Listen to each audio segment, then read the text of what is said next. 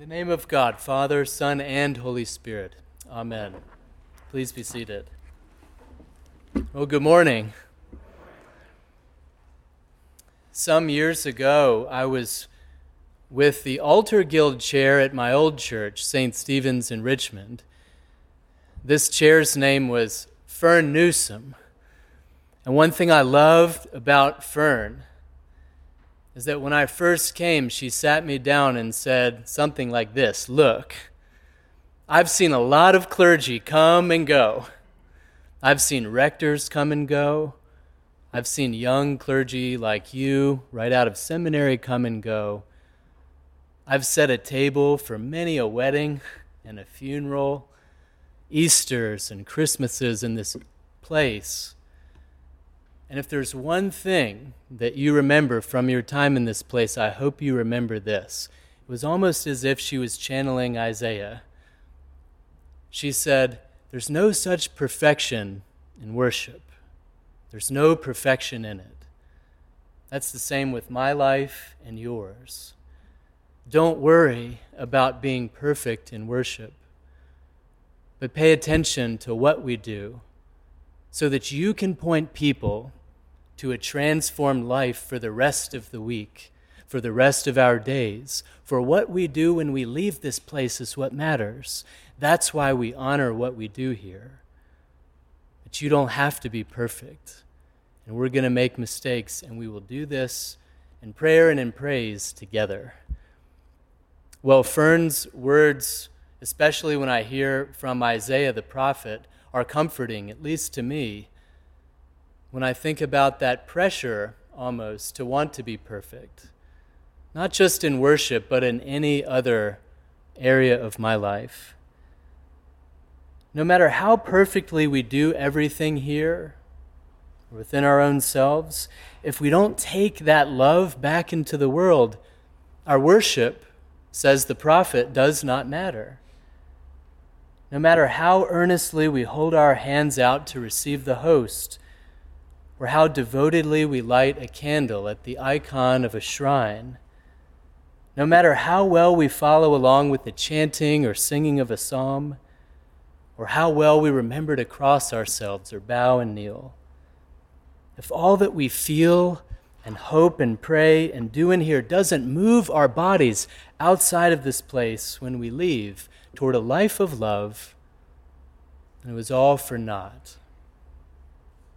I think uh, we make a mistake if we believe that what we're doing in here is the point. And by that I mean the source and summit of our life in the Holy Eucharist and listening to the Word. It's not the point in and of itself. It's to live more of a life outstretched each day of the week. It's easy to say. I think it's easy to think, but it's so hard to do. There was a great bishop of about a 100 years ago named Frank Weston that I really admire. And he once spoke to a group of Anglo Catholics. That's our brethren in the Episcopal Church who make what we do here look like a Baptist convention. You know, they lift up monstrances, they have tabernacles, they venerate the Holy Sacrament. There's nothing wrong with it, of course. But I think what Bishop Weston wanted to impart and this place, Zanzibar, where he was bishop, was a simple truth we hear in Isaiah. He said this I say to you with all earnestness that I have, that if you are prepared to fight for the right of adoring, adoring Jesus in the Blessed Sacrament, then you have got to come out from before your tabernacle and walk. Walk with Christ mystically present in you out into the streets of this country and of every town and of every village. You cannot claim to worship Jesus in the tabernacle if you do not pity Jesus in the slum.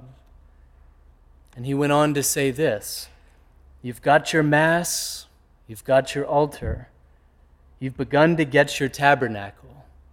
Now go out into the highways and the hedges where not even bishops will try to hinder you. Go out and look for Jesus in the ragged and the naked and in the oppressed places, especially in those who have lost hope and in those who are struggling to make good. Look for Jesus. And when you see him, gird yourselves with his towel and try to wash their feet. Isaiah shares this sobering truth with us. Nice prayers and fasts and nice services are not what God wants, at least not as an ending. Third Isaiah, from which today's reading is taken, is all about a people who'd been held captive in Babylon. And in third Isaiah, their hopes had been dashed. They expected God to fix all of their problems for them, as if God was a magician and they didn't have a part to play. They, com- they complained that their nation had not become great again, that their nation had not been restored to its former glory. I think all nations go through this when they've been down on their luck and they wish to become great. But notice what Isaiah says about who God is and the great I am in the midst of a nation and of a people. God answers their questions with thunderous clarity. Look, God says, you serve your own interest on your fast day. You oppress all your workers. Look, you fast only to quarrel and to fight and to strike with a wicked fist. Such fasting as you do today will not make your voice heard on high. Maybe they were sincere in their worship and in their fasting but God saw through their empty piety and names this sin or this missing of the mark that was underneath of it. They were caught up in what they want and in what religion could do for them and in what God could do for them. And they neglected to ask a fundamental question What does a God of justice want? And what does a God of love want for us? What pleases God? according to the prophet, is that we do justice. You know, doing the work of justice, if you asked a civil rights leader, it would differ from someone who lives maybe in our village and does the daily slow work of the church, I call it, or the work of justice. But I think they have something in common. It's looking out and loving the other so that the other does not fall behind. I want to share a story about a person that many of us love, Ruth Hooper, who's on our prayer list today. Ruth has stage four cancer. She's been struggling at home for some time. Throughout the pandemic, many, especially from Grace, have been feeding her whole family. But things have been getting worse for Ruth. And recently, just a few days ago, some friends of Grace launched a GoFundMe how many of you are aware of what GoFundMe is? Do you know what that is?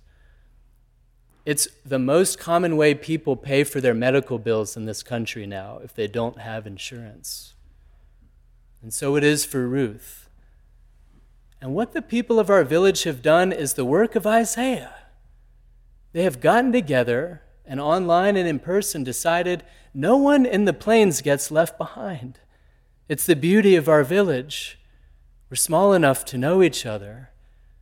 And now over $10,000 has been raised, and over 70 donors have given. And it just keeps going. And the stories being shared about Ruth, who helped people with their packages and their mail, things that got lost, over every year, paying it back with these simple donations and calls to Ruth's house. This, again, may seem like a small thing to you, but truly, for me at least, it's the work of justice. The idea that in our village, in our church, no one is left behind. The same thing was launched this weekend for my friend and many of your friends, Erica Young, who's the director of our Plains Community League. Erica had run into medical bills before Christmas and had fallen behind and behind. So, what did her neighbor do? Her neighbor launched a GoFundMe and started calling up friends and saying, We don't have to let Erica get behind. Erica has loved us through this community league and this tutoring program, and she's our neighbor. That's not what we do in the plains. And so the work for Erica continues the work of justice and of listening to the great I am in our midst. Yes, it says in the scripture, these are our own kin. We are our brother's keeper. And God says this in Isaiah to loose the bonds of injustice, to undo the thongs of the yoke, to let the oppressed go free, and to break every yoke? Is it not to share your bread with the hungry and bring the homeless poor into your house? When you see the naked, cover them and not to hide yourself from your own kin. Not to hide, but to be present. There's a great story from years ago in Seattle of the Special Olympics, where there was a runner, one out of nine, who got to the blocks with all the others. And when that race began, the other eight took off and were running their race, but the young boy, the first of, of the eight, stumbled and fell on the asphalt. And as some of uh, the race runners got down the lane, they began to stop. And they didn't just stop, they listened. And they didn't just listen, they noticed that one of their competitors had fallen behind. So, what did they do? All of them together joined hands and went back to this young boy. And a little girl with Down syndrome said this Here, let me kiss your knee and make it all better. No, this wasn't a great civil rights leader stepping in to the breach. It was a young woman with Down syndrome stepping in to repair a breach. She knew something of the God that is the great I am in Isaiah. We are all shoulder to shoulder with our loving God, and we're all kin. And until all of us make it, no one can really make it. No one can be free. Everyone in the stadium stood and they cheered for many minutes and they clapped because this was not what we're used to. We're used to a life of a dog eat dog competition.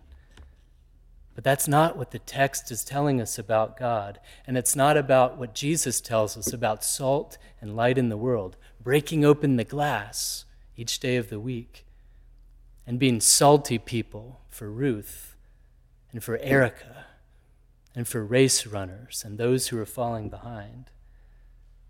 We receive epiphanies when together we loose these kinds of chains that bind so many, when we stop to notice someone who's fallen behind, and when we notice someone who's new who dwells in our home, in our village, or wherever we come from to act on their behalf isn't just a priority. It's not just an it's not an afterthought. It's our main mission. Be merciful as God is merciful, Jesus reminds us. Hunger and thirst after righteousness. Seek justice and pursue peace. This is the way to find God. It's the way to discover a light that lightens the nations and a great glory that's already given and whose first name is love. Amen.